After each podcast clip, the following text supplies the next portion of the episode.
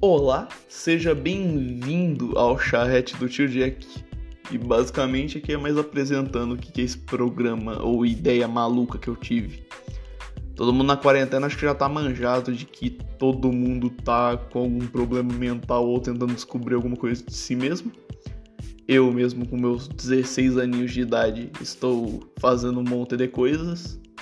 Dentre elas o projeto do charrete do tio Jack. Tem também o fato de eu estar tá fazendo um canal da Twitch, na real já tenho, que é twitch.tv barra juilo714. Não sei se alguém vai ir lá, mas, né, nunca se sabe. Vai que, né? E enfim, isso aqui é mais realmente um negócio pra gente conversar. O chat do Tio Jack em si era uma ideia minha gerada a partir de um RPG de mesa, quando eu tava escrevendo a história. E a minha ideia é que o do Tio Jack inicialmente era pra ser um bar fictício. Então aqui é como se fosse um bar e eu sou o atendente. Só que eu, ao invés de você contar a história pro atendente, eu que sou o atendente contando histórias. Mas enfim.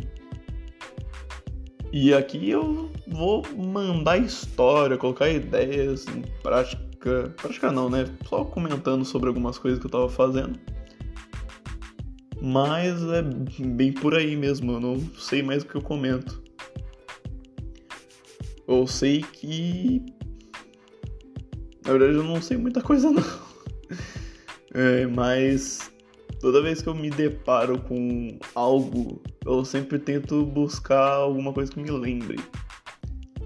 Calma, acho que isso ficou confuso. Até eu, até eu me embolei aqui na hora que eu fui falar. E o que eu quero dizer é Charrete do Tio Jack também foi inspirado, eu tive uma inspiração meio fortezinha assim, no Diário de um Jovem Moderno, feito pelo Tropia.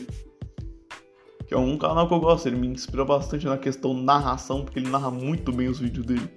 Eu fico meio inspirado, eu quero fazer umas coisas assim. O Charrete do Tio Jack veio tanto dessa ideia de um bar fictício e tanto de um canal na internet. Já o fato dele ser de neon, a capa, é porque eu gosto muito de neon e a minha ideia é que fosse um bar temático com neon. E é isso, eu fico o dia inteiro fazendo nada, me preparando para alguma coisa. E acho que é isso, para introduzir não tem muito o que se falar mesmo. Até a próxima.